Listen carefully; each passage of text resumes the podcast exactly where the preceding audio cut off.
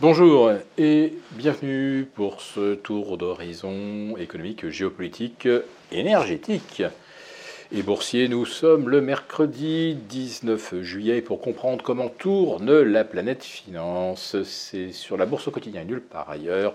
Et l'épisode du jour s'intitulera Le gouvernement électrocute le pouvoir d'achat des Français. Oui, je sais que ça tourne pas mal sur les réseaux, mais peut-être que c'est un peu plus discret sur les euh, médias mainstream. Donc je vous rappelle la bonne nouvelle. Les tarifs de l'électricité vont augmenter de 10% à compter du 1er août, après avoir déjà augmenté de 15% au 1er euh, janvier, et on devrait avoir trois hausses supplémentaires de 15%. Euh, pour que les tarifs accordés aux particuliers correspondent aux tarifs officiels de l'électricité. Euh, je vous rappelle que Bruno Le Maire, il y avait un an, jurait ses grands dieux que euh, non, les Français n'auraient pas à supporter l'envol des tarifs de l'électricité causé par cette machine infernale qui s'appelle le marché commun de l'électricité, euh, qui est euh, une sorte d'avatar euh, de la reine et de la mise en place d'une concurrence totalement artificielle par des parasites qui se prétendent énergéticiens et qui ne sont en fait que des traders et des émetteurs de factures d'électricité puisqu'ils ne produisent pas ni un kilowatt, ni un mégawatt et encore moins un gigawatt. Donc, le principe de tarification plus cette fausse concurrence aboutissent à ce que le prix de l'électricité a euh, triplé ou quadruplé même pour certains usagers en l'espace de deux ans.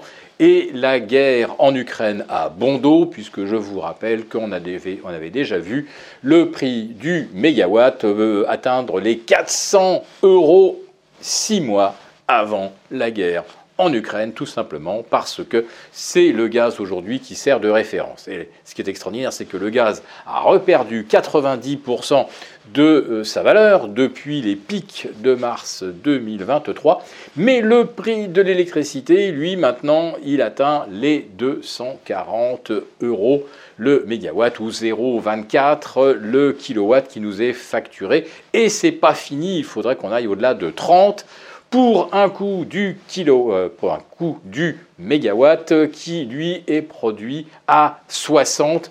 Autrement dit, bientôt on paiera l'électricité 5 fois plus cher qu'elle n'est produite.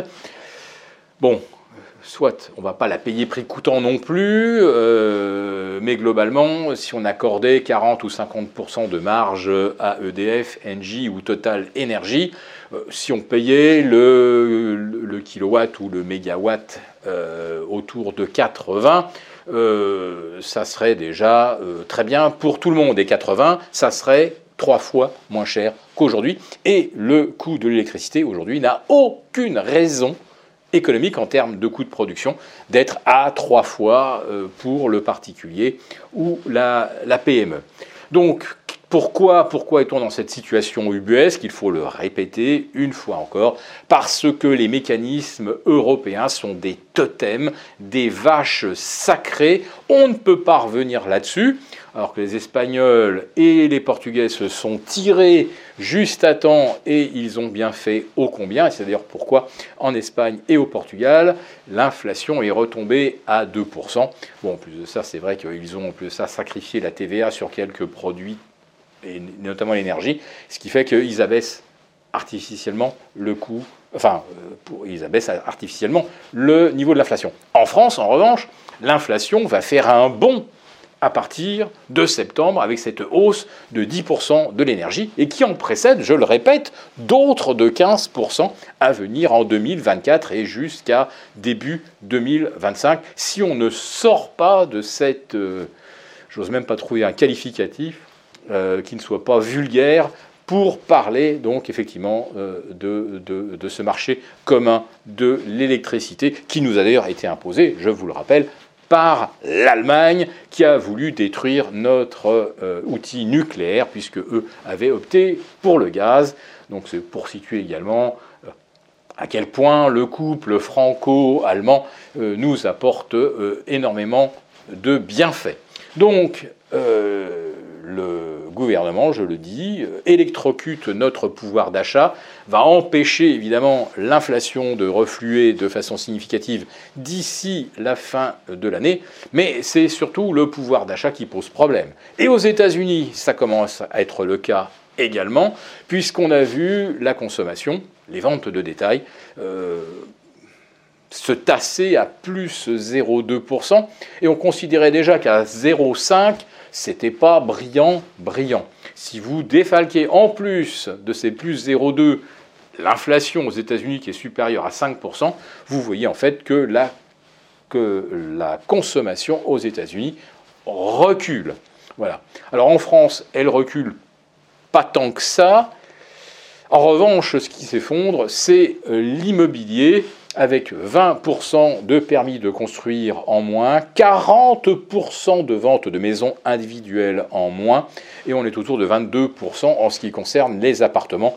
Donc non seulement les ménages vont se faire plumer par euh, les coûts de l'électricité, mais ils vont également, euh, pour ceux qui ne peuvent pas acheter, être bien bientôt confrontés également à une hausse des loyers puisque comme, on ne construit plus et que l'offre est très réduite, eh bien, euh, ce qui est rare est cher, et donc les Français vont également se prendre une hausse des loyers. Donc là, on ne se posera même plus la question de savoir si on peut se nourrir ou on peut se chauffer. À la limite, vous avez déjà 200 000 Français qui ne trouveront pas de quoi se loger d'ici la rentrée. Si cette vidéo vous a plu, n'hésitez pas à nous mettre un pouce.